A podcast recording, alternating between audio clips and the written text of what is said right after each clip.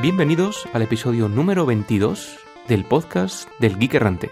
Hoy es sábado, 1 de marzo de 2008, o lo que es lo mismo, Menga Pasá, Lavapón, Panirón, Sanishkara, Brahma, Rangu, Manura. Y tal día como hoy, en 1954 se detona la bomba de hidrógeno Castle Bravo de 15 megatones en el atolón de Bikini en el Océano Pacífico, lo cual desencadenó el peor caso de contaminación radiactiva jamás ocasionado por los Estados Unidos. En 1896, Henri Becquerel descubre la radioactividad mientras investigaba las propiedades fosforescentes de las sales de uranio.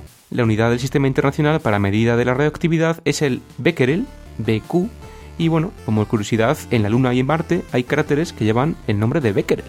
Y en 1873 comienza la fabricación y comercialización de la primera máquina de escribir, de la mano de Remington and Sons en Lyon, Nueva York. En 1956, la Asociación Internacional del Transporte Aéreo, IATA, finaliza el draft del alfabeto fonético aeronáutico.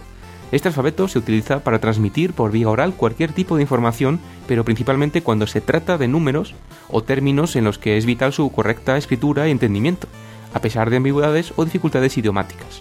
Eco, Lima, Golf, Eco, Eco, Kilo, Eco, Romeo, Romeo, Alfa, November, Tango, Eco. En 1966, como parte del programa espacial soviético Venera, la nave espacial Venera 3, lanzada el 16 de noviembre de 1965 desde Baikonur, llega a Venus, convirtiéndose en la primera nave espacial que alcanza la superficie de otro planeta. Desgraciadamente, los sistemas de comunicaciones de la nave fallaron antes de alcanzar la superficie de Venus, por lo que no se pudo recibir ningún dato en la Tierra. En 1991 fallece Edwin H. Land, nacido en 1909, científico estadounidense y ejemplo de vida para todo geek. Nunca obtuvo un título académico a pesar de haber cursado un año de química en Harvard. Sin embargo, se interesó en la óptica y gracias a los libros de la Biblioteca Pública de Nueva York, ya que lograba colarse por la noche en los laboratorios de la Universidad de Columbia, desarrolló los primeros filtros polarizadores comerciales que le valdrían para fundar la compañía Land, más tarde renombrada como Polaroid. Inventó también la fotografía instantánea, las gafas 3D, la óptica de visión nocturna, desarrolló la teoría Retinex de la visión del color, creó el sistema óptico de guiado de la primera bomba inteligente y fabricó las cámaras del famoso avión espía U-2. Land era conocido por sus maratonianas sesiones de investigación y brainstorming que no eran interrumpidas ni siquiera para comer. Como empresario, Land mostró un especial empeño en contratar mujeres para formarlas como científicos. Su lema era un experimento cada día. En 1928 nace Seymour Papert, matemático sudafricano, fue un investigador muy activo que recorrió gran cantidad de centros de investigación por todo el mundo, hasta que en 1963 llegó al MIT, donde 4 años después se convirtió en el director del Laboratorio de Inteligencia Artificial, puesto que regentó hasta 1981. Durante su estancia en el MIT creó el lenguaje de programación LOGO, con el objetivo de usarlo como herramienta pedagógica para mejorar la forma en que los niños razonaban y solucionaban problemas. Si sois de la generación de los 8 bits, de principios de los 80, seguramente recordaréis con cariño la famosa tortuga del logo. Actualmente está muy implicado en proyectos como el OLPC, One Laptop per Child, y los kits de robótica Mindstorm de Lego.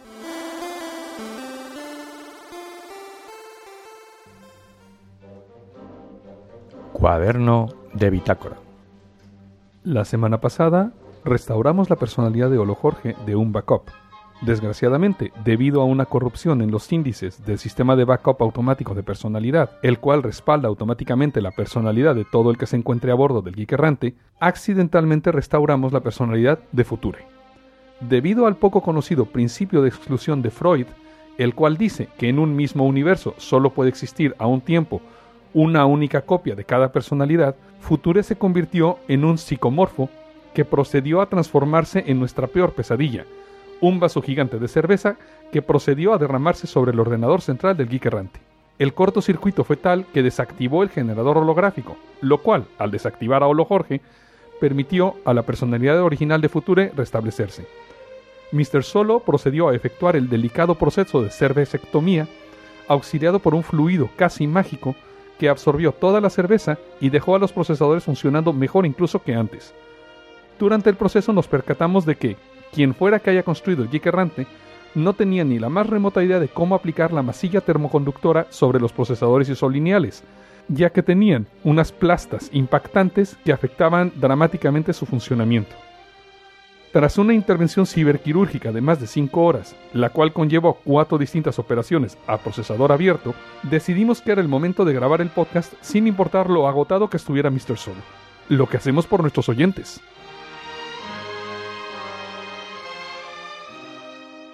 Y hablando de vosotros, nuestros oyentes, pasamos a vuestro rincón. Please leave your message after the tone.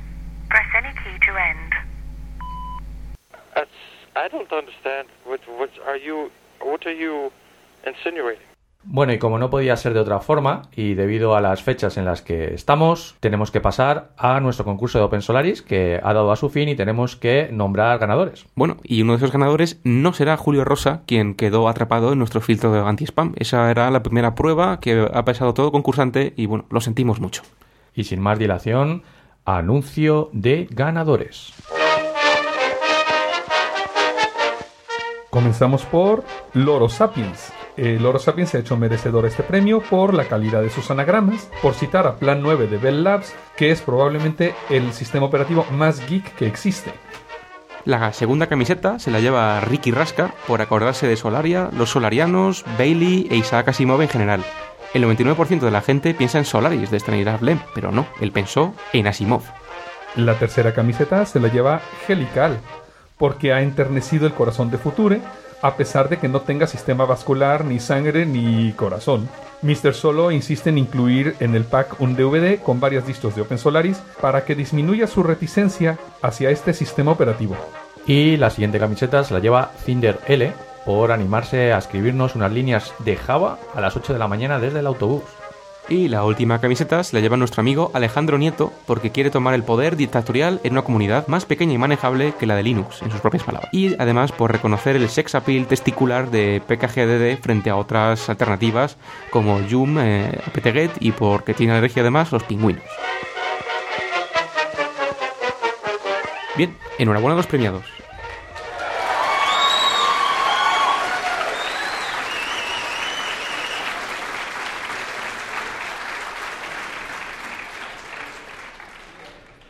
El rey ha muerto, larga vida al rey, y pasamos a otro concurso que os queremos proponer. Esta vez nos centramos en el mundo Apple. Y hemos estado rebuscando aquí a ver lo que teníamos y tenemos un iWork 2008, nuevecito, caja original, envuelta, con su celo, con todas sus cosas. Y para ganar esta caja de este maravilloso producto, ¿qué es lo que tenéis que hacer? Bueno, es muy sencillo. Nuevamente hablaremos de 5 razones. 5 razones por las que Apple apesta. Porque odiáis a Apple. Cualquiera que tenga un Mac y sea mínimamente geek nos entenderá. El concurso acaba el 31 de marzo. ¡Animaos! Y habrá un solo ganador. Внимание. Говорит и показывает Москва. Работают все центральные каналы телевидения. Смотрите и слушайте Москву.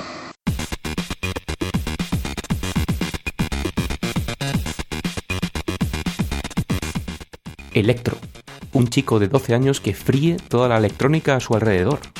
Seguro que en más de una ocasión has sufrido o provocado una descarga de electricidad estática. Una oficina con el piso enmoquetado, jerseys de lana Shetland, ropa deportiva de nylon, el pelo de tu gato persa, en fin, no hace falta que siga. Se trata al fin y a la postre de la carga de cuerpos por el rozamiento, acumulación de iones positivos o negativos hasta que llega a un máximo que obliga a la descarga. En muchas ocasiones sobre cualquier superficie metálica o aparato electrónico que esté por ahí. Y son precisamente nuestros gadgets y circuitería desnuda quienes más pueden sufrir las consecuencias del calambrazo. Una sola de estas descargas pueden freír literalmente las pistas de datos, y es que la descarga producida por este desequilibrio de cargas es, amiguitos, alta tensión. Los científicos nos hablan de que esos chispazos se producen a partir de una diferencia de potencial superior a 500 voltios entre la piel y el objeto. Dependiendo de la humedad relativa, se han llegado a medir diferencias de potencial de hasta 21.000 voltios entre tierra y dedo de una persona que acaba de bajar de un automóvil con asientos de nylon, por ejemplo. Naturalmente, una descarga de este tipo tiene una intensidad ridícula, pero es suficiente en muchos casos para acabar con algún que otro transistor. Y es precisamente lo que ocurre con Joe Falcidiano III, natural de Pulaski, Nueva York, y es un niño de 12 años que ha comprobado cómo, con el solo roce de sus manos, han muerto todos los ordenadores de su escuela, su Xbox y el cañón proyector de su clase. Naturalmente, este chico no es ningún Capitán Marvel o Electro. Sin embargo, Joe ha sido sometido a varias pruebas, ninguna de las cuales ha arrojado resultados concluyentes. Desde el Geek Errante sugerimos echar un vistazo a un día en la vida de este chaval. Sábanas y ropa interior de algodón, ropa de lana, suelo de moqueta, zapatos con suela de goma, el coche de mamá, en fin, un cóctel mortal para cualquier ser basado en el silicio.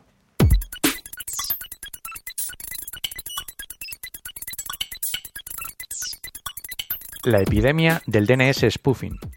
El pasado 13 de febrero finalizó en San Diego el NDSS, Network and Distributed System Security Symposium. En este congreso se presentó un trabajo muy interesante sobre la creciente manipulación que está sufriendo el sistema de resolución de nombres por parte de virus y troyanos. Aunque este tema del DNS spoofing no es en absoluto nuevo, los autores de este trabajo, pertenecientes al Instituto Tecnológico de Georgia y a Google, sí que advierten sobre el incremento en el uso de estas técnicas desde el año 2003, siendo algo prácticamente omnipresente en casi todos los troyanos del pasado año 2007. Se estima que en Internet hay alrededor de 68.000 servidores de DNS dando respuestas maliciosas y que la mayoría de usuarios de equipos infectados están siendo redirigidos de una forma u otra a webs fraudulentas sin su conocimiento. ¿Cómo funciona esto? Cuando un virus o troyano infecta un sistema, realiza modificaciones en la configuración de la red para apuntar a alguno de estos servidores de DNS maliciosos o bien incorpora entradas en el fichero host del sistema.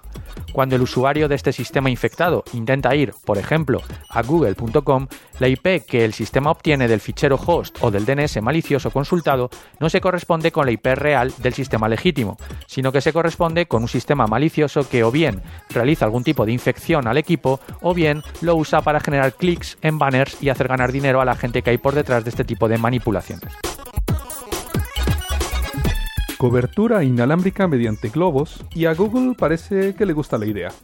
El proporcionar cobertura inalámbrica en áreas rurales siempre ha sido un problema, especialmente en países de gran superficie como los Estados Unidos. Por una parte, el tendido de cables en áreas con tan baja densidad de población no suele ser rentable. Por la otra, como ya dijimos en el Geek Errante número 32, los servicios vía satélite proporcionan un ancho de banda limitado y problemas con el canal de subida.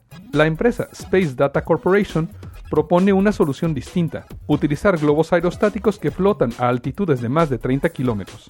A diferencia de los primeros intentos de utilizar globos como simples reflectores, estos globos modernos llevan paquetes de electrónica que actúan como repetidores, dando cobertura a miles de kilómetros cuadrados de superficie. De acuerdo con esta empresa, un solo globo puede cubrir un área que de otra forma exigiría la instalación de 40 torres celulares. Esta tecnología tiene sus desventajas. Cada globo tiene una expectativa de vida de solo 24 horas, tras de lo cual explotan debido a la baja presión de la estratosfera. El paquete electrónico está dotado de un paracaídas para bajar a tierra y poder ser reutilizado. Por ello es necesario continuamente lanzar nuevos globos y recuperar los paquetes que caen continuamente del cielo. Para ello, Space Data contrata mecánicos en aeropuertos pequeños y granjeros como personal de lanzamiento, y ofrece una recompensa a todos aquellos que devuelvan los payloads. Quien parece estar muy interesado en este tipo de tecnología es, como no, nuestro gigante de internet favorito, Google. Incluso hay rumores de que están considerando comprar directamente a Space Data para adquirir su tecnología con vistas a aumentar su penetración en el mercado de los datos inalámbricos. Recordemos que Google está en este momento pujando por una parte del espectro de los 700 MHz que quedará libre en Estados Unidos cuando se dé el apagón de la televisión analógica. Nuevo cable submarino entre Estados Unidos y Japón. Comienza la construcción de un cable submarino que unirá Los Ángeles, en Estados Unidos, con Shikura, en Japón. El cable recorrerá 10.000 kilómetros y se prevé que esté en producción dentro de un par de años, en 2010. Varias empresas se han asociado con SIGTEL para abordar el proyecto, y en concreto Bharti Airtel, Global Transit, Google, KDDI Corporation y Pasna. Estas 6 empresas invertirán $203 millones de un total de $300 millones que costará el proyecto. La construcción la realizará Taiko Telecommunications y NEC. El sistema estará formado inicialmente por 5 pares de fibra y tendrá una capacidad de 7,68 terabits por segundo, lo que supone un incremento del ancho de banda del 20% respecto a lo disponible en la actualidad. La motivación es seguir dando servicio a una creciente demanda, tal y como se refleja en el informe de Chile Geography, que refleja que el tráfico de Internet transpacífico se ha incrementado a un ritmo del 63,7% en el periodo comprendido entre los años 2002 y 2007. Las estimaciones a partir de 2008 es que la demanda de caudal se duplique cada 2 años, por lo que su disponibilidad para el 2010 es crucial. En el caso de ser necesario, este nuevo sistema de cable, bautizado como Unite, podría escalarse hasta 8 pares, soportando cada cable de fibra 960 gigabits por segundo.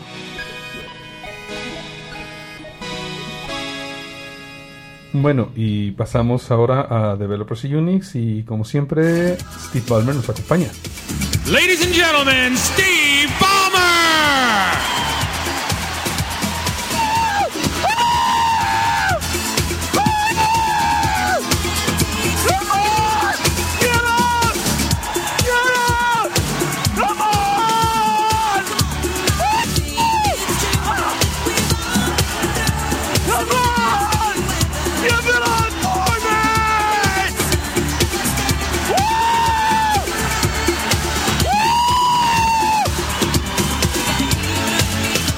Bien, y esto no es un Developers Unix al uso, no es normal, no hay quickies, sino que hay una larga y tendida entrevista con nuestro buen amigo Álvaro López Ortega, que básicamente es el creador de la alternativa a ese sendmail de los servidores web que es Apache, es decir, Cherokee, y además es el Technical Lead de la distribución de OpenSolaris para desarrolladores Solaris Express. Y de nuevo, la tripulación del Geek Errante nos plantamos en los viernes técnicos de OpenSolaris. Allí nos encontramos con Álvaro, quien fue muy amable de dedicarnos el tiempo para la entrevista que ahora escucharéis y que, como veréis, está dividido en 3 bloques. En primer lugar, hablamos con Álvaro de su proyecto Cherokee, muy interesante, os recomendamos que lo probéis, merece la pena. El segundo bloque se centra en su labor dentro de la comunidad OpenSolaris. Y el tercer bloque, que quizá muchos consideren el más interesante, es el bloque de cotilleos, es decir, bueno, pues todas estas rumores de Linux Torvalds que odia básicamente OpenSolaris y ZFS y D-Trace, estos también rumores de la Linux Foundation haciendo maniobras de marketing en contra de Sun, y también por último algo muy interesante que es, bueno, pues el quizá aclarar un poquito la marcha de este desarrollador de alto nivel, del cofundador de Apache, del proyecto OpenSolaris de la comunidad. Pues yo creo que sin más retraso damos paso a la entrevista que grabamos este viernes día 29 de febrero en Sun, en las oficinas de Sun en Madrid. Y bueno, agradecer de nuevo a Álvaro el tiempo que nos dedicó y el esfuerzo de toda la gente involucrada en estos viernes técnicos.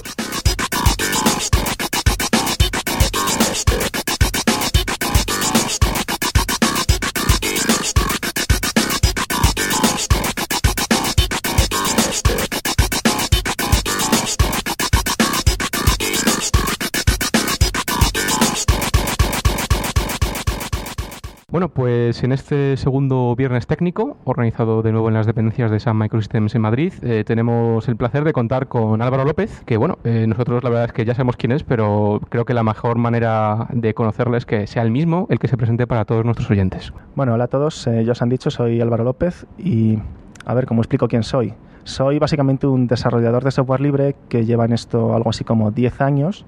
Y bueno, he estado trabajando en bastantes proyectos, he trabajado en GNOME, he trabajado en GNU, comencé un proyecto que se llama Cherokee, del que después os espero hablar un poquito, trabajo en OpenSolaris, ahora mismo estoy empleado por Sun Microsystems desde hace unos años, donde soy Technical Lead para la distribución SCGI, es Solaris Express Developer Edition, y bueno, pues básicamente dedico mi día a trabajar en OpenSolaris. Álvaro, ¿cómo fue tu primer contacto con el mundo de la informática? Wow, eso fue hace muchísimo tiempo. Era un enano. Yo tengo fotos en las que no llego a la mesa de mi casa y estaba el Spectrum encima y yo lloraba porque quería llegar a jugar allí. De hecho, mis padres todavía se ríen porque, bueno, ellos recuerdan que yo decía J, comillas, comillas, enter. J era la tecla de load para cargar los juegos y es lo que sabía. Desde entonces he estado con el tema de la informática. O sea que te podemos considerar un geek de los 8 bits, ¿no? De la vieja hornada. Totalmente. Si te parece, podemos comenzar con el proyecto que comenzaste, con Cherokee. ¿Qué te motivó a comenzar un proyecto de open source con cierta envergadura como tiene ahora Cherokee? ¿Y cuál fue la motivación? ¿Que por aquel entonces no te bastaba con Apache? ¿Había alguna carencia o algún deseo no cumplido?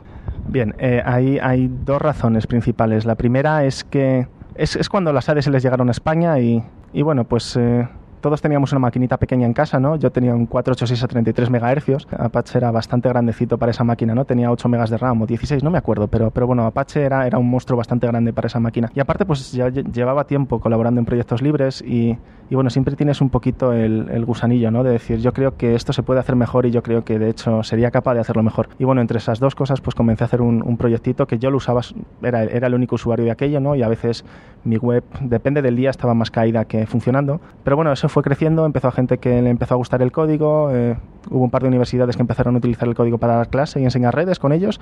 Eso, no sé, me hizo ilusión y bueno, el proyecto empezó a crecer, empezó a ver sitios grandes que empezaban a cambiar sus Apaches por Cherokee y bueno, ha seguido creciendo hasta ahora.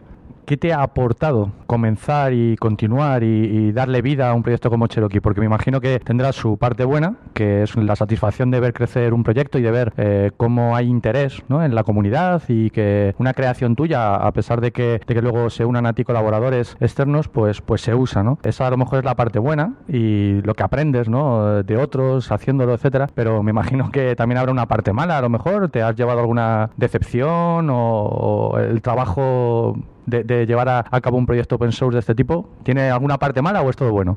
Pues sinceramente me costaría encontrar la parte mala. Quiero decir, le he dedicado mucho tiempo, pero todo el tiempo que le he dedicado ha sido con gusto. Bueno, obviamente hay otros proyectos que compiten y bueno, a veces pues es un poco, no te voy a decir frustrante, ¿no? Pero sí hay competición y sí te puedes llegar a estresar, ¿no? Porque un competidor tuyo tiene una cosa que tú no tienes. Pero bueno, eso es sano, quiero decir, es competencia sana y lo que conseguimos es que tanto Cherokee como los proyectos que compiten contra Cherokee mejoren mucho más rápido y eso es genial para el software libre en general. Yo te diría que prácticamente todo es muy positivo. Bueno, y metiéndonos un poquito más en harina con Cherokee, ¿cuál es su estado actual? Pues su estado actual es dentro de muy poquitos días. No, de hecho, para cuando esto esté en el aire ya vamos a tener 0.6 publicada.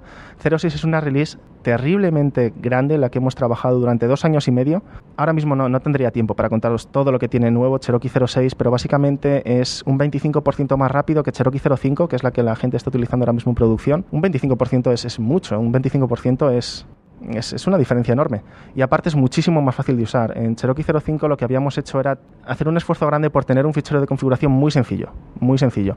Básicamente la sintaxis que tiene es muy orientada a C, JavaScript o algo parecido con llaves y muy facilito de escribir, mientras que bueno, pues hay otros servidores, ¿no?, que tienen, por ejemplo, Apache tiene un pseudo XML extraño que bueno, ese es bastante más complicado. Entonces, bueno, habíamos hecho un esfuerzo para que fuese muy fácil de escribir en 0.5 y el paso que hemos dado ahora en 0.6 es el siguiente paso lógico, que es que tu servidor web no tenga fichero de configuración.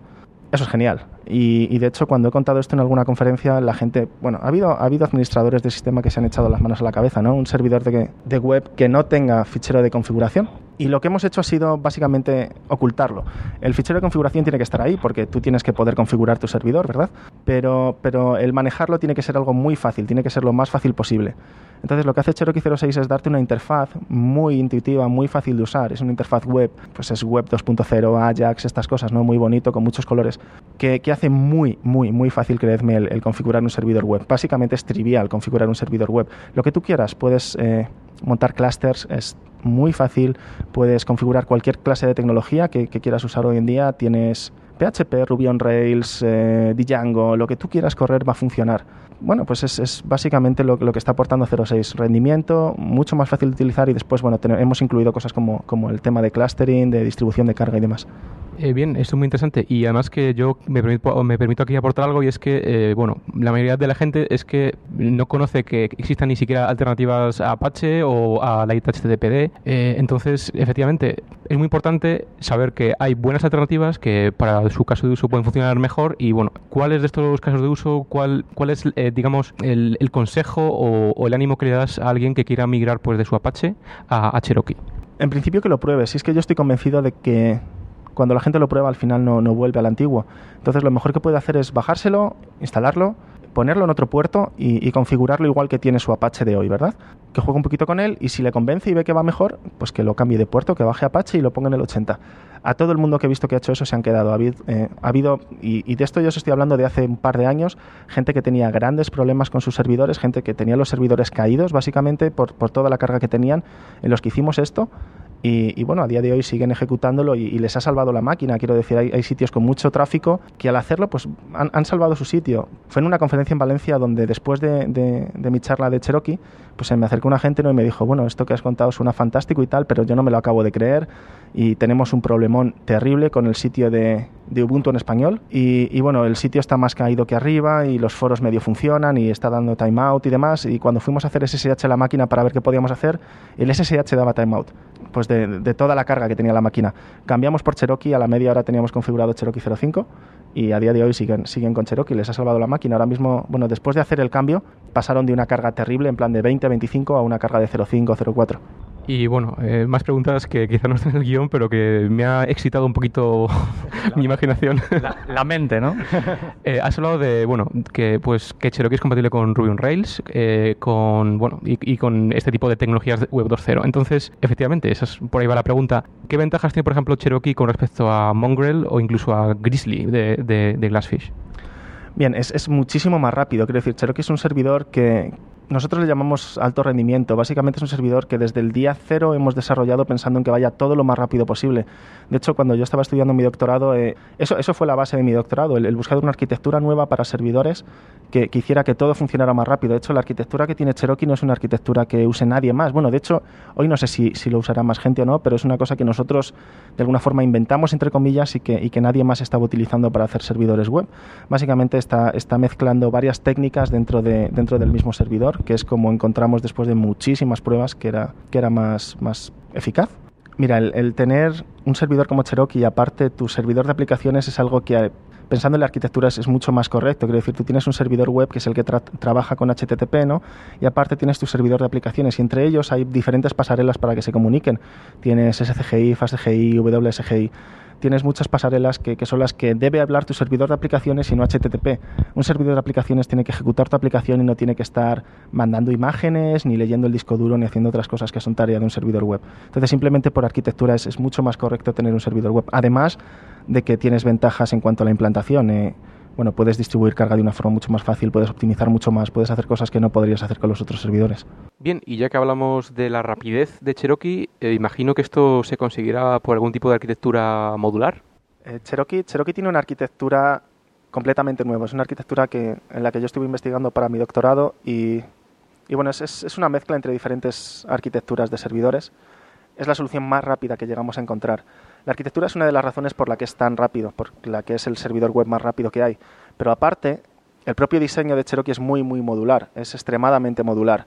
Eso significa que Cherokee en sí, lo que es el servidor, es como una base de Lego, sobre la que tú vas a ir montando las piezas que tú quieres, pero solamente las piezas que tú quieres, no más y no menos. Por defecto, Cherokee es el servidor más rápido que te puedas encontrar haciendo absolutamente nada. Cherokee acepta una conexión y a continuación la cierra, y lo hace a toda velocidad, pero hace nada, hasta el momento que tú le empiezas a poner piezas para enseñarle a hacer cosas. Por ejemplo, el leer el disco duro, algo tan sencillo como leer un fichero del disco duro, ya es un módulo, porque es posible que tú no quieras que Cherokee sepa leer un fichero del disco duro, es posible que ese Cherokee solamente esté ejecutando PHP, o que solamente esté haciendo de pasarela con Ruby on Rails, por ejemplo. Entonces nunca vas a querer leer un fichero del disco duro y sería un gasto de recursos y un gasto de capacidad de procesamiento el tener que distinguir entre si quieres leer el disco duro o si quieres ejecutar Ruby on Rails. Lo que conseguimos así, haciéndolo tan modular, a tan pequeña escala, con un grano tan pequeño, es que el servidor pueda dar cosas por supuestas. Si solamente tiene un módulo, no tiene que discernir si quiere uno u otro, simplemente va y lo ejecuta. Va ganando tiempo así. Entonces, imaginemos, por ejemplo, que estoy diseñando un sistema empotrado con unos requisitos o con unas necesidades de cara a poder montar un servidor web pues relativamente pequeñas, ¿no?, en cuanto a memoria, procesador, etcétera, que tengo. Yo podría partir de una base mínima que me sirva páginas estáticas mediante a lo mejor un módulo que pueda cargar y poquito más. Entonces puede ser una arquitectura muy óptima para meter en sistemas empotrados, en sistemas que tengan poco que ofrecer al software en cuanto a recursos, y ese software, al ser muy óptimo en cuanto al diseño y muy centrado en solamente lo que quiero que haga, pues me puede correr muy bien en este caso. Es decir, experiencias de Cherokee instaladas en empotrados me imagino que tendréis y positivas. Sí, así es. Cherokee al principio tenía una versión que se llamaba Micro Cherokee, que era una versión especial que compilábamos para sistemas empotrados. Estuvimos manteniéndola un tiempo y luego nos dimos cuenta de que no merecía la pena, que Cherokee era tan modular que incluso en el sistema empotrado más pequeño con el que estábamos trabajando podíamos meter la versión normal de Cherokee con los módulos que cada desarrollador necesitaba. Hay gente que lo único que quería era ejecutar, por ejemplo, un CGI o ejecutar FastCGI, de modo que pues obviamente no necesita meter ninguno de los otros módulos, no tiene que leer el disco duro, no tiene que autenticar, no tiene que hacer nada, absolutamente todo es un módulo. ¿En un empotrado vas a querer comprimir? No, no vas a querer, luego no metes ese módulo. ¿Vas a querer autenticar? Posiblemente no, lo metes o no lo metes. ¿Vas a querer guardar logs? Pues en un empotrado es raro, entonces no vas a tener siquiera el sistema de históricos dentro del servidor. Puedes recortar muchas partes del servidor y poner justo lo que tú necesites en cada caso. Respecto al tema de balanceo de carga, ¿cómo gestiona Cherokee este tema? Bien, dentro de Cherokee 06 una de las novedades es que tenemos soporte de balanceadores. Los balanceadores se usan en bastantes sitios dentro del servidor. El primer punto donde estamos utilizando balanceadores es al ejecutar cualquiera de las pasarelas con un servidor de aplicaciones, tanto SCGI como FastCGI, de forma que cuando antes configurabas FastCGI, ahora lo que estás ejecutando es un handler, le llamamos dentro del proyecto, que ejecuta FastCGI con un balanceador que va a balancear la carga entre diferentes servidores. Luego, por defecto, sin tener que hacer ningún esfuerzo especial, puedes montar una granja de máquinas que ejecuten PHP. Si quieres añadir una máquina nueva en Cherokee 06, lo único que tienes que hacer es escribir el nombre de la máquina y hacer un clic. Y con eso tendrías el servidor añadiendo una máquina más a la granja. Ese es muy, muy sencillo. Es igual de fácil configurar Cherokee para que ejecute PHP local o Ruby on Rails o Django o cualquier tecnología de Web 2.0, como configurar una granja. Solamente tienes que escribir los nombres de los hosts. ¿Y qué tal se lleva Cherokee con el mundo Java? Bueno, de momento no se lleva y es una pena. Vamos a hacer que se lleve. Tenemos programado el handler que soporte Java para la siguiente versión. Ahora acabamos de sacar 06 y para 07 teníamos planeado el tener el soporte de Java. Lo que vamos a hacer es que... Bueno, después de estar discutiendo un tiempo por la lista de correo, porque igual que hemos hecho el código muy bien, o yo creo que lo hemos hecho muy bien y así nos lo está reconociendo la gente, hemos hecho el marketing terriblemente mal. El marketing es lo que más ha fallado dentro del proyecto y lo que hemos decidido ha sido intentar hacer un esfuerzo para que el marketing sea mejor. Y Cherokee hoy por hoy es muy estable y está muy consolidado y no se debería llamar Cherokee 06 o Cherokee 07, sino que se debería llamar Cherokee 1.algo, porque en realidad corresponde con su estabilidad. Y lo que vamos a hacer va a ser pasar muy pronto, vamos a sacar 0708 muy pronto con los cambios mínimos y supongo que la implementación del handler de Java será para Cherokee 1.0 o 1.1. Una duda para hurgar en la herida en caso de que lo haya. A nivel de seguridad, por ejemplo, ¿habéis tenido alguna brecha en Cherokee? ¿Os han reportado algún fallo de seguridad? ¿O sois como el Q-mail de Dan Bernstein, ¿no?, que es imbatible hasta el momento en seguridad? Hemos tenido problemas de seguridad hace tiempo. De hecho, llevamos 2 años, creo, en lo que no hemos tenido nada. El último problema que tuvimos fue... Bueno, lo descubrió alguien en Argentina, nos mandó el reporte y era un fallo que no se podía explotar en remoto y que tampoco era muy importante, pero desde entonces no hemos tenido nada y hay mucha gente que lo está ejecutando en producción en sitios muy, muy grandes. Luego, bueno, da bastante confianza. Aparte, el tema de ofrecer dinero por problemas de seguridad... en realidad no es así, en realidad ofrecemos dinero pero por otras cosas. Tenemos un sistema de recompensas por el cual la gente se puede llevar dinero si hace cosas. Esto es una cosa que he contado muchas veces, que es que cuando yo comencé a trabajar en software libre, yo lo hacía porque me gustaba, porque aprendía, porque creía que era lo que debía hacer y lo correcto, y no cobraba dinero, ¿no? Y con todo y con eso era estupendo. Si yo me pongo en la posición de que en aquel momento podría haber hecho lo mismo, pero además cobrando dinero hubiese sido ya espectacular. Luego es lo que estamos haciendo en Cherokee. Siempre que tengamos dinero, vamos a dar ese dinero a la gente que colabore con el proyecto. Y de hecho, bueno, según va avanzando el proyecto, vamos recibiendo más y más donativos de empresas. Luego, bueno, esto es algo que espero que continúe. Pues a mí me has convencido. Entonces, si soy un admin que quiere instalar Cherokee o si soy un desarrollador, ¿a dónde voy? ¿Dónde me bajo el código, lista de distribución para colaborar? Bien, bueno, lo que deberías hacer es, en tu sistema operativo, tu distribución, utilizar el paquete que ellos tengan, ¿no? Todas las distribuciones tienen paquetes con Cherokee, pero bueno, si lo quieres hacer a mano, te vas a cherokee-project.com y bueno, ahí tienes links para bajarlo, tienes links a las listas de correo, si quieres utilizar el código del repositorio, ahí tienes toda la información que necesites. De todas formas, en las show notes de la entrevista os adjuntaremos el link al sitio web de Cherokee.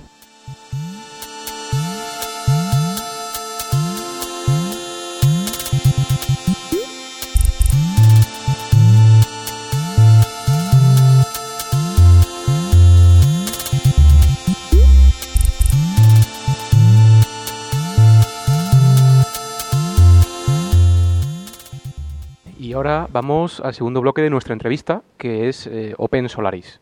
Vamos a empezar hablando de comunidades y sobre las diferencias que existen entre la comunidad de open source OpenSolaris y la comunidad de open source Linux.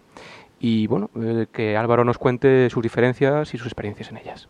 Bien, las dos comunidades tienen un último fin común, que es hacer software libre y desarrollar un sistema operativo que sea lo más útil posible para los usuarios. Pero las dos comunidades también tienen un origen muy, muy diferente. El origen de Linux es una persona que comenzó a hacer un sistema operativo, que lo liberó muy pronto y que, bueno, que la gente se fue empezando a unir al proyecto y empezó a desarrollar con él. En cambio, la comunidad de OpenSolaris nace de una empresa y es una empresa que libera un software que ya está muy, muy maduro y muy, muy implantado. Son dos diferencias enormes. Por un lado es un individual, por otro lado es una empresa, por un lado es software que están haciendo y por otro lado software muy, muy consolidado. Eso hace que las dos comunidades sean diferentes y de hecho, bueno, pues hasta ahora se ha visto que son diferentes, pero yo creo que a medio plazo van a convergir en la misma clase de comunidad. OpenSolaris está creando una comunidad que tiende a ser más y más abierta y Linux está convirtiendo un poco en enterprise ready y bueno, eso es bueno para Linux y es bueno para nosotros, quiero decir, estamos haciendo que la comunidad vaya en la misma dirección. Hace un par de años propusiste cogerte una distro de GNU Debian y meterle, por ejemplo, un núcleo de OpenSolaris y crear ahí un híbrido, ¿no? Por decirlo de alguna forma. Me recuerda, en cierta forma, a lo que podría ser Hard, cogerse lo que conocemos, ¿no?, como una distro de GNU y cambiarle el kernel. Cuéntanos un poco, bueno, esa propuesta, cómo evolucionó, en qué quedó. Y por aquel entonces ya estaba Ian Murdock, digamos, vinculado con Sun, o todavía seguía por allí dando guerra. Bien, eso es una idea que tuve un día que, bueno, pues no sé, fue como un día de iluminación, me pareció una gran idea. Todavía sigo pensando que podría ser muy interesante, que cuando la propuse hizo mucho, mucho ruido en todos los lados. Hizo ruido en Sun, hizo ruido en Debian, donde más ruido hizo obviamente es en Debian legal. Y bueno, lo discutimos mucho y al final pues no llegó a nada. Y la razón principal por la que no llegó a nada fue por la licencia. Cuando propuse todo esto, CDDL no era una licencia que está tan bien entendida como está hoy y bueno, la gente de Debian Legal pues le puso algunas pegas que yo no creo que sean tales pegas y de hecho, bueno, ya han recapacitado y ya han visto que los problemas que le pusieron no son tal problemas. Pero bueno, de cualquier forma no ha llegado a nada y OpenSolaris ha tendido a crear una distribución como Indiana, que es a donde bueno, pues a donde estamos yendo todos, absolutamente todos. Había otros esfuerzos dentro de la comunidad Solaris que están tendiendo también a Indiana. Y Debian, pues, en mi entender, han perdido una oportunidad, igual que nosotros hemos perdido una oportunidad de trabajar con ellos. Y bueno, Ian no estaba en Sun en ese momento. Esto fue hace 2 años, más o menos, 2 años y medio casi. Ian estaba trabajando en Progeny, creo, y en LSB. Y bueno, su entrada en Sun ha sido posterior a todo esto y en fin, pues... La verdad es que todos estamos muy contentos de tener a Ian en el equipo. Bien, ¿cuál es el papel de Sun en la comunidad OpenSolaris? Bien, pues Sun obviamente tiene un papel importante. Tiene un papel como de padre, en alguna forma. Quiero decir, es la empresa que ha desarrollado el sistema operativo. Es la empresa que está pagando a cientos y cientos y cientos de personas para desarrollar ese sistema operativo, que está poniendo las infraestructuras, que está poniendo muchas cosas, está poniendo mucho dinero también para promoverlo, para darlo a conocer, para regalar DVDs, para hacer 1000 cosas. Entonces, bueno, Sun obviamente tiene un peso importante, pero de cualquier forma OpenSolaris va por libre. OpenSolaris es, como dijimos cuando creamos la comunidad, es una comunidad que va por libre. Sun tiene y supongo que tendrá un peso importante dentro de esa comunidad, pero es lógico. Pero aparte hay otra mucha gente de otras empresas y individuales que también tienen un peso grande dentro de la comunidad. De hecho, hay como un grupo de gente que son los directores de la comunidad, bueno, en español suena un poco raro, pero bueno, esa podría ser la traducción, que son votados por los líderes de las diferentes comunidades dentro de OpenSolaris y hay elecciones y, quiero decir, es bastante democrático y bastante abierto. Son es un player más, de momento uno grande, pero uno más. Y respecto a la comunidad OpenSolaris hispana, ¿qué tal? ¿Cuál es el estado de salud? ¿Algún team leader más, además de ti, por ahí, que nos pueda servir de referencia e inspiración? Bien, somos un grupo de gente trabajando en OpenSolaris hispano y bueno, de hecho yo colaboro lo que puedo, hay gente que hace muchísimo trabajo, hace un trabajo excelente. OpenSolaris hispano nació como, bueno, pues por la necesidad de tener algo más cercano para la gente que habla español, algo más sencillo, más cómodo de leer, ¿no? Hay gente que tampoco se le da también en inglés y bueno, tener las cosas en español, pues a veces ayuda. Y nació básicamente por eso. Alrededor se ha creado una comunidad bastante grande y que es bastante sana. De hecho, hace poquito Jim, que es el coordinador de comunidades de OpenSolaris, nos dijo que éramos la segunda comunidad más grande que había en el mundo. Y eso es genial, eso la verdad es que te anima a hacer cosas nuevas. Y bueno, después de ver los viernes técnicos, yo diría que crecemos y crecemos. Va adelante, dentro de unos meses vamos a tener el OpenSolaris Day, en el que estamos esperando alrededor de 1000 personas, que es algo increíble para una comunidad que se ha creado hace tan poquito tiempo. Así que, bueno, ya te digo, yo estoy muy contento. Antes nos has ilustrado brevemente acerca de, bueno, pues del proceso de elección de los líderes de cada comunidad, proyectos, etcétera, etcétera. Mucha gente ve en Linus Torvalds o en Stallman a los líderes de GNU y Linux, respectivamente. ¿Nos podrías ilustrar también acerca de quién es el líder de OpenSolaris o si es más bien un esfuerzo distribuido? ¿Hay un dictador? No hay dictador. Hay un grupo de gente que toma las últimas decisiones, pero es un grupo de gente y es un grupo de gente a la que se le vota. Es un grupo de gente que va a ir cambiando. De hecho, hemos estado en elecciones hace muy poquito. Y bueno, esa gente se renueva y esa gente, si alguien lo hace muy bien, volverá a estar. Si alguien lo hace muy mal, no volverá a estar. Es algo mucho más justo y mucho más democrático que cómo funciona, por ejemplo, pues otros proyectos libres, ¿verdad? Luego, bueno, pues por esa parte yo creo que incluso si no lo hemos hecho como lo ha hecho el resto de comunidades de software libre hasta ahora, pues que lo estamos haciendo bien es algo innovador, igual que los OpenSolaris. Y bueno, pues estamos intentando caminos nuevos. A veces salen bien, a veces no salen tan bien, pero yo creo que justo en esta ocasión es algo que hemos hecho bastante bien. Ahora que SAN y MySQL son una, ¿cómo se prevé integrar o dar soporte a esta nueva comunidad y si, bueno, OpenSolaris la va a coger? Son cosas diferentes. La compañía ha comprado MySQL, pero cada una de las dos compañías están envueltas con diferentes comunidades. MySQL, la compañía, alrededor tiene una comunidad, que es la de MySQL, está envuelta en muchas comunidades, en la de OpenSolaris, en la de Mozilla, en la de GNOME, en muchísimas, trabaja con muchas comunidades. Luego, no tiene por qué estar directamente linkado, ¿no? El que Son compre una compañía con que las dos comunidades se mezclen o se junten. Supongo que eso pues sí terminará teniendo algo que ver. Quiero decir, habrá más sinergia entre ambas comunidades porque va a haber muchos desarrolladores en común. Supongo que pues desde ahora el utilizar MySQL en Solaris será mucho más fácil que en realidad el que las dos comunidades estén tan cercanas tendrá ventajas para OpenSolaris. Pero bueno, yo intentaría tener muy separado lo que es una compañía con lo que es una comunidad.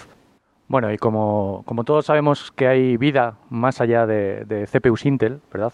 ¿Cómo están las líneas de trabajo de portar o de soportar OpenSolaris pues, en otras plataformas? Por ejemplo, desde este verano pues, vemos con bastante interés cómo IBM parece que quiere revivir o potenciar sus plataformas mainframe y bueno, pues, ponerlas como referencia de plataforma para consolidación de servidores. Entonces, como ya comentamos este verano en el podcast, pues cuando las puertas del infierno se congelen, será el día en que veamos un Solaris corriendo en una partición virtualizada de un mainframe IBM, ¿no? De un Z-Series. Entonces, estos proyectos de portar más allá de Intel o de PowerPC, Spark, etcétera, ¿cómo está? Bien, las plataformas que tenemos ahora soportadas oficialmente son Intel, AMD64 y Spark. Aparte hay esfuerzos para que OpenSolaris vuelva a funcionar en PowerPC. En su día, y de esto hace muchos años, no sé cuántos años, 10, 12 años, algo así, Solaris 2.5, creo recordar, tenía soporte a PowerPC.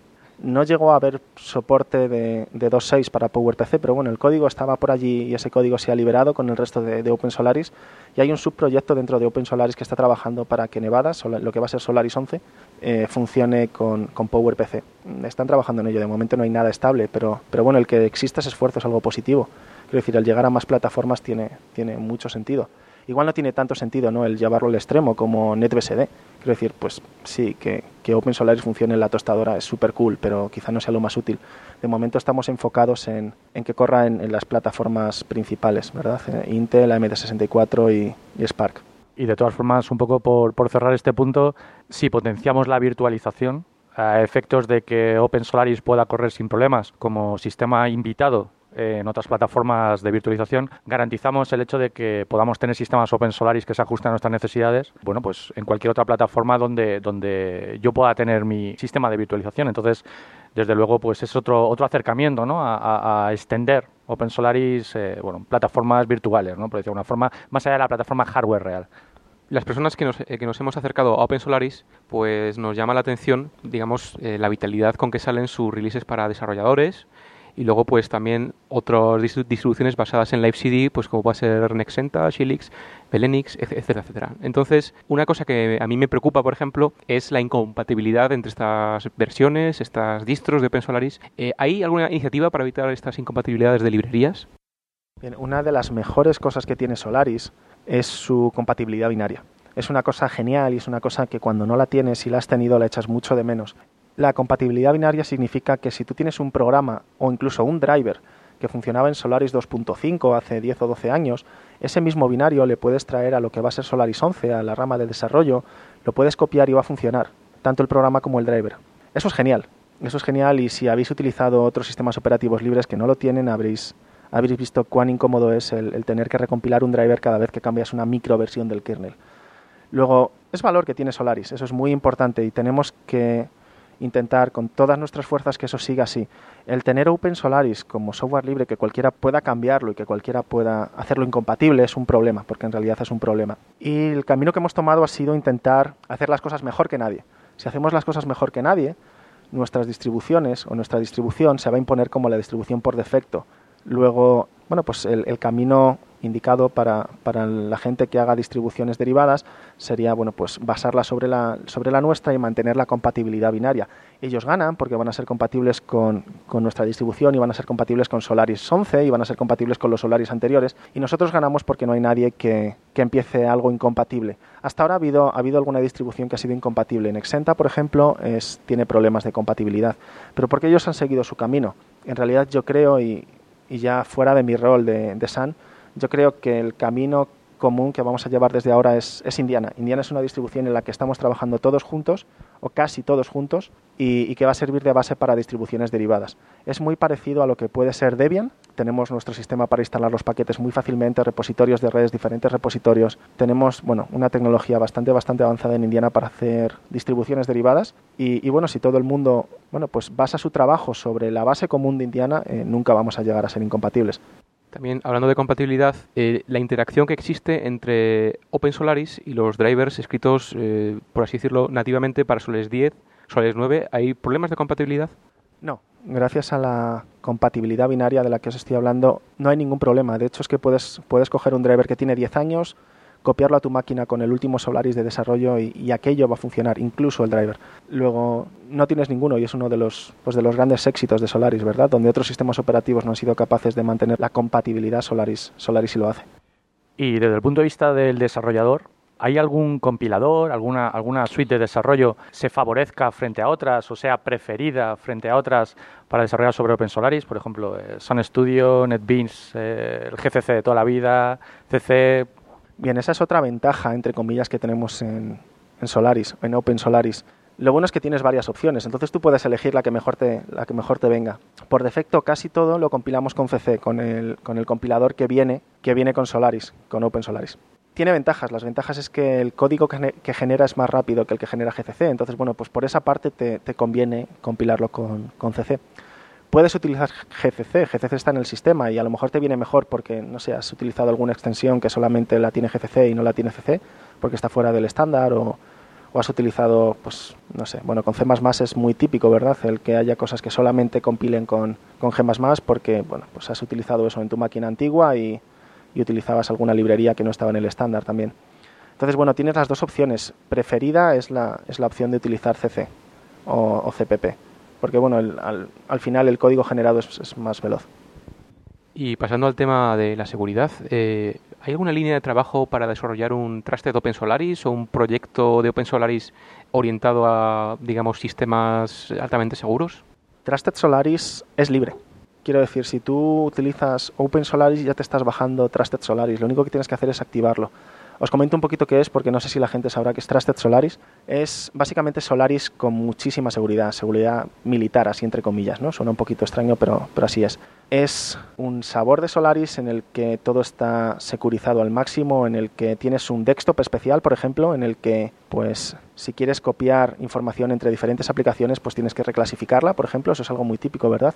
Si estás en un entorno muy, muy seguro y estás leyendo información confidencial, pues podrías hacer copy and paste y pegarlo en tu fichero del USB y te la llevas a casa. Esas son cosas de las que Trusted Solaris tiene cuidado y que no podrías hacer.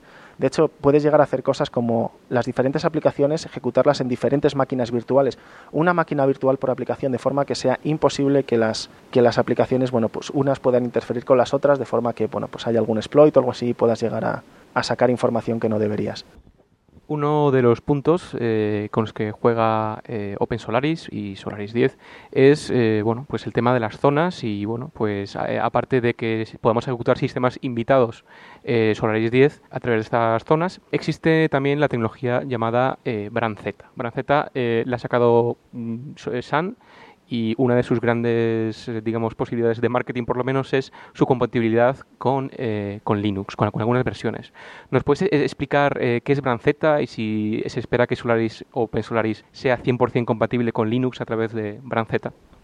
En OpenSolaris hay diferentes formas de virtualizar. La primera son las zonas, y las zonas es una forma de virtualizar muy, muy interesante, porque es muy rápido crear una zona y es muy rápido el mantener la zona. Y es bajo coste computacional. Tú puedes tener muchas zonas en una máquina y que no esté cargada por tener esas zonas. Aparte tenemos Xen. Y Xen, supongo que todos conocéis que es Xen. Puedes correr un sistema operativo sobre otro. En cambio, en una zona estás corriendo diferentes instancias, entre comillas, de OpenSolaris dentro de un OpenSolaris. Y bueno, pues obviamente no tiene el mismo rendimiento que una zona, pero se acerca bastante. Luego, Xen es muy, muy buena opción, por ejemplo, si quieres correr un Linux dentro de un OpenSolaris. Pero aparte tenemos BranZ, y BranZ es un hack maravilloso. Es una zona especial en la que puedes correr binarios de Linux.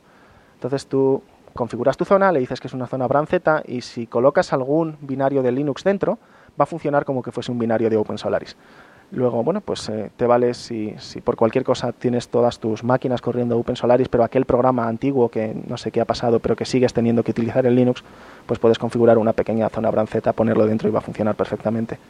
Sí, porque en el podcast que dedicamos a la virtualización y las zonas, hablamos brevemente de BranZ y hablamos de su tecnología de traducción de llamadas al sistema, tanto de versiones antiguas de Solaris como de versiones Linux.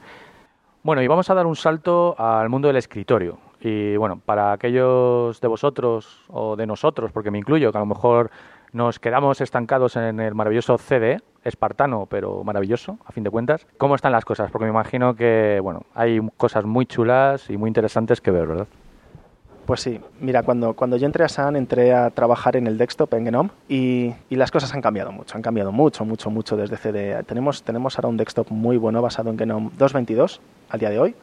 Tenemos incluso compis, si lo que quieres es tener un desktop 3D súper estupendo con un montón de colores y efectos. Luego, bueno, no tenemos nada que envidiar a cualquier otro desktop.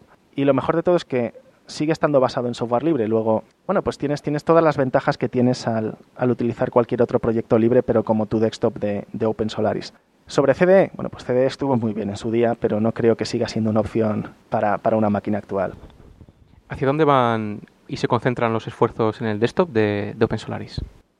Bueno, dentro de Sun hay un equipo muy grande, y cuando digo muy grande estoy hablando de cientos de personas que trabajan en el desktop. Hay gente que hace absolutamente de todo. Hay gente que documenta, hay gente que traduce, hay gente que, como es mi equipo, bueno, pues escribimos software o mantenemos software o arreglamos software. Hay equipos que comprueban la calidad y aseguran que todo funciona como debe funcionar. Entonces, básicamente, el camino que va a llevar el desktop de OpenSolaris es el camino que entre todos estamos marcando para GNOME. Para GNOME, para Firefox y para Thunderbird. La comunidad de OpenSolaris, o al menos la gente que tiene Sun dedicada a la comunidad de OpenSolaris, lo que está haciendo es trabajar con el upstream de la comunidad open source.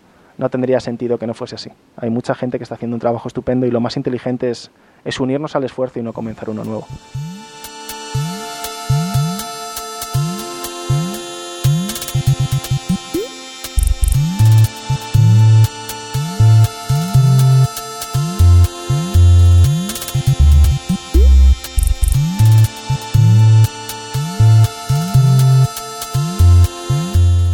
Y vamos a la sección más esperada, que es la sección de cotilleos y con la que vamos a cerrar esta entrevista.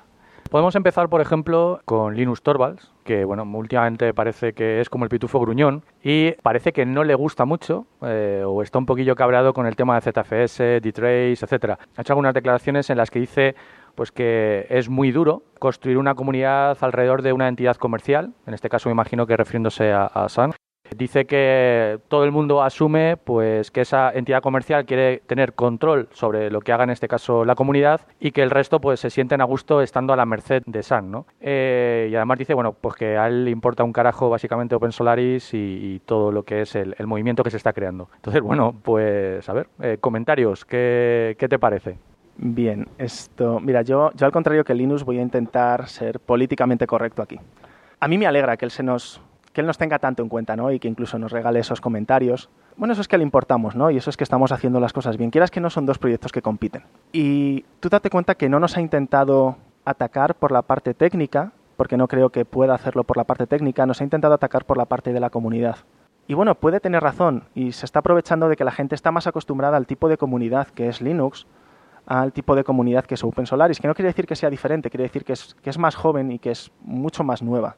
Luego, bueno, nosotros estamos haciendo, plantearlo así, lo que no ha hecho nadie. Una compañía enorme liberando un software gigante del que gana muchísimo dinero, de una vez. Eso no lo ha hecho nadie y eso es muy difícil, es terriblemente difícil. Luego, bueno, es comprensible que igual haya habido algún pequeño problema o algún pequeño roce dentro de la comunidad de OpenSolaris, pero porque repito, hemos hecho lo que no ha hecho nadie. Entonces, bueno, pues es más que comprensible el que las cosas al primer intento no hayan salido perfectas. Han salido bien, pero no han salido perfectas.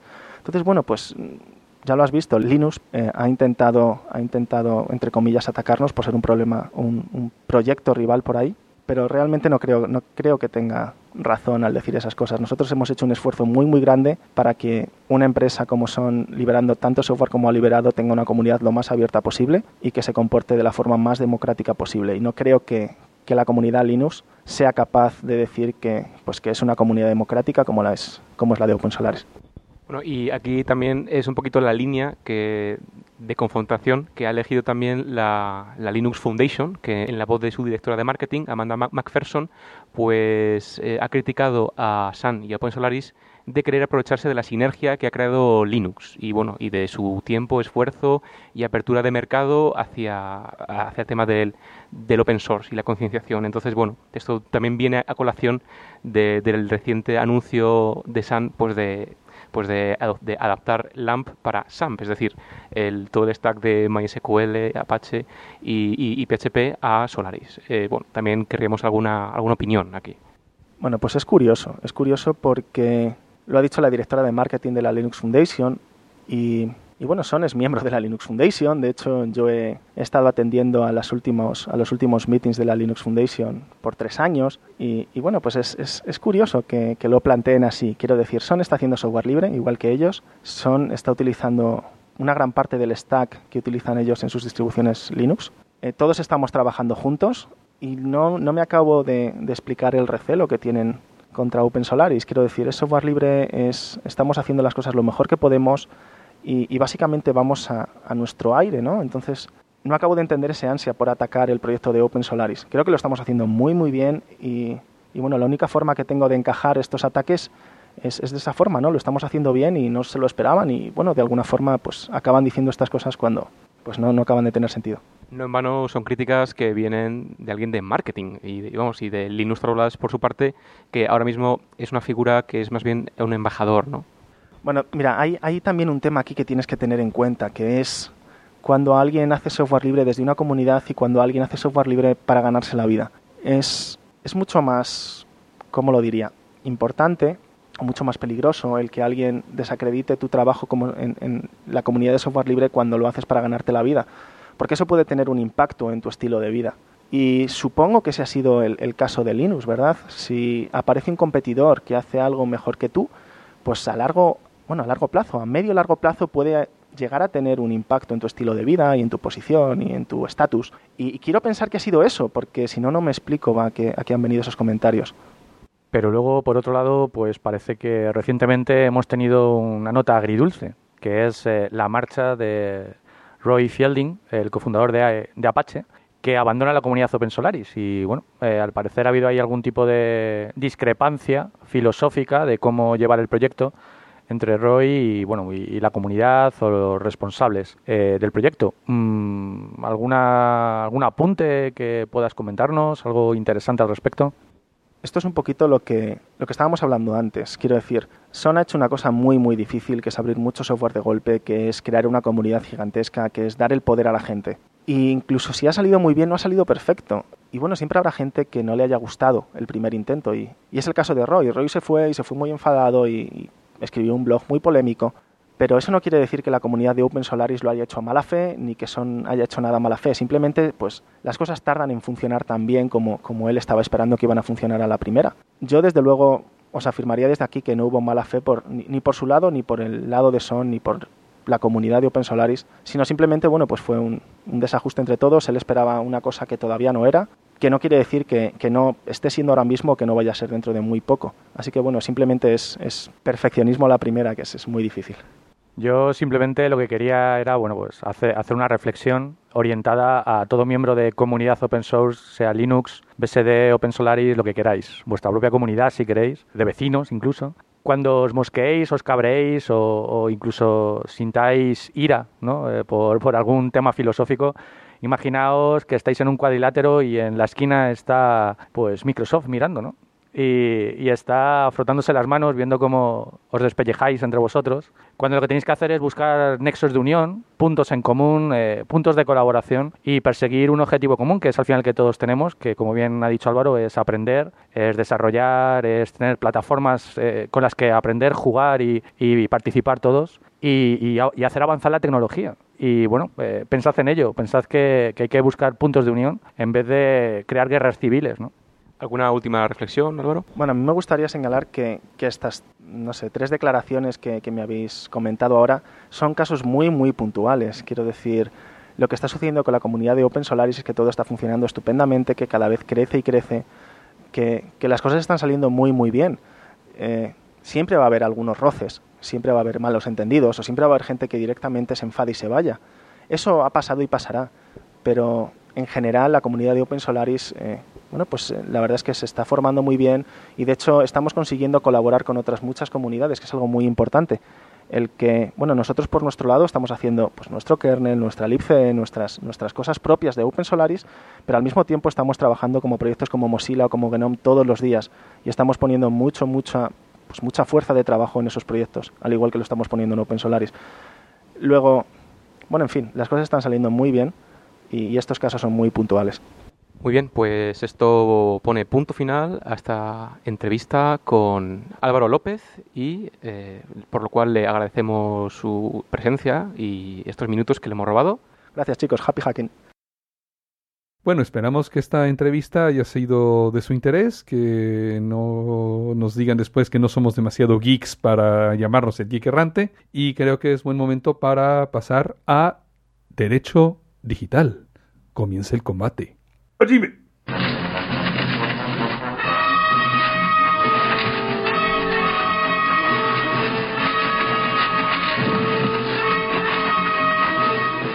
Les recordamos que, al igual que el resto de humanos, y a pesar de que nosotros no lo somos, nos encanta eso de opinar de cosas que desconocemos, porque, claro, no nos podemos mantener con la boca cerrada. Y, bueno, por lo tanto, lo que decimos, dicho está, pero no nos hacemos responsables, ¿eh?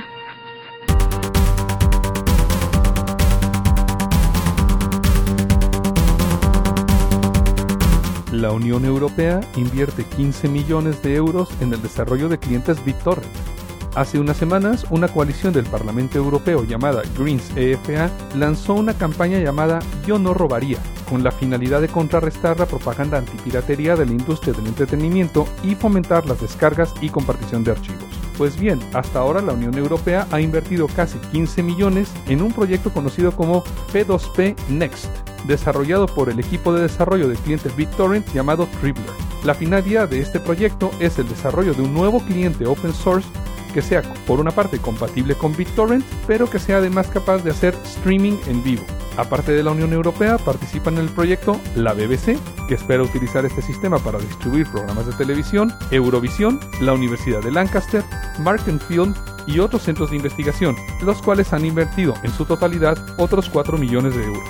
Desde el Geek Errante nos preguntamos, ¿cómo resolverá la Unión Europea el síndrome de cerebro dividido por el que pasa actualmente? En el que por una parte invierte en este tipo de iniciativas, pero por la otra nos encontramos con leyes como la francesa y la inglesa, en las que se puede incluso perder el acceso a Internet por utilizar P2P.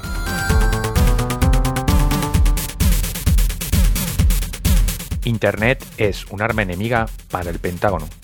El Pentágono declara que Internet y la libertad de expresión que en ella, por suerte, reina, se opone a sus objetivos y por tanto considera que Internet debe ser tratada como un sistema armamentístico enemigo. El Pentágono en 2003 desarrolló un documento con prácticas aplicables a la red, es lo que se dio en llamar Information Operation Roadmap, y fue publicado en 2006.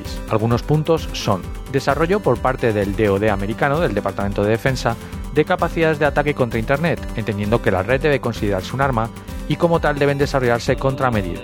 En caso de infoguerra, se quiere control absoluto y capacidad de neutralización. En 1997 se fundó el PNAC, Project for New American Century. El propósito era asegurar el liderazgo militar mundial. En el 2000 se publicó un informe en el que la nueva era de la información amenaza con desbancar esa supremacía militar. Algunos puntos interesantes extraídos de este informe son: las tecnologías de la información están creando unas dinámicas que amenazan la habilidad americana de ejercitar su poder militar dominante. Igual que en el pasado el control de los mares y el comercio internacional garantizaba el poder, en el futuro el poder lo tendrá quien sea capaz de controlar y proteger sus intereses en la infoesfera. La guerra en tierra, mar y aire desaparecerá tal y como la conocemos hoy día, aunque la transformación puede tomar décadas. Los conflictos del futuro se librarán en el espacio, en el ciberespacio y quizás en el mundo de los microbios, en clara referencia a las guerras biológicas. Una de las cosas que más preocupan al Pentágono es la posibilidad que brinda Internet a cualquiera de difundir ideas que pueden ser contrarias a los intereses del gobierno, es decir, no les gusta nada lo de la libertad de expresión. Dado que la Internet actual no es amigable con este control, el plan del Pentágono es sustituir la Internet actual con un modelo de red que favorezca sus intereses. Y aquí es donde entra en escena la futura Internet 2, que según el Pentágono debe ser censurada y regulada. Si esto se cumpliese, ¿cómo sería la Internet del futuro? Pues pensad en el Gran Firewall chino y tendréis una idea bastante acertada de lo que podemos encontrarnos de aquí a unos años.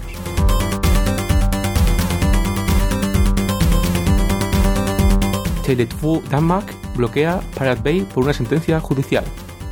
La decisión judicial es acorde con una sentencia del 2003 que bloqueó el acceso a allofmp3.com a todos los usuarios de Teletvu. Poco después, el resto de proveedores daneses se sumaron al bloqueo de manera voluntaria.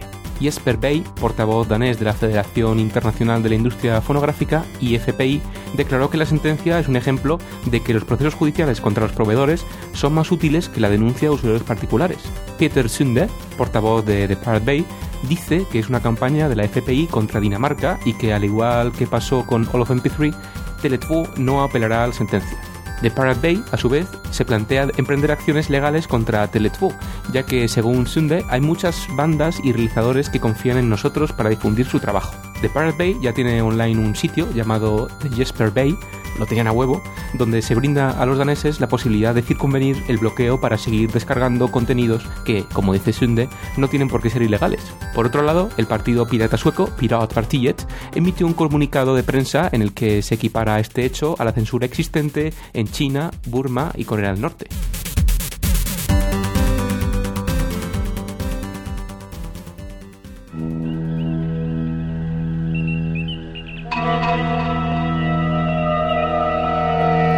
Y pasamos a Sci-Fi to Sci-Fact, nuestra última sección y la que muchos esperamos como el rincón donde los autores de ciencia ficción precisamente tienen su voz en proyectos científicos que salen ahora mismo que son realidad. Y esta semana, Isaac Asimov.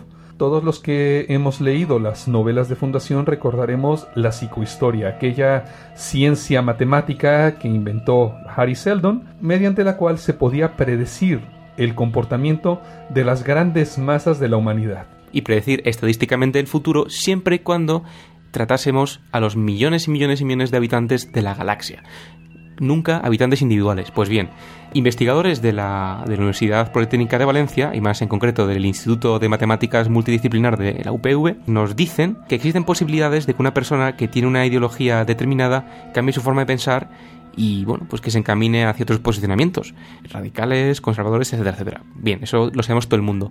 Pero, ¿qué factores influyen a esa persona o a un grupo de personas a cambiar de opinión política o ideológica? Pues bien, eso es casi estadística, ¿no? Lo que pretenden es modelar precisamente este comportamiento estudiando cambios en valores de parámetros en los que ellos llaman escenarios ideológicos de la sociedad en el futuro cercano, ¿no? Entonces, bueno, de momento no se conoce mucho más, pero esto, como dice el doctor, nos suena a fundación totalmente.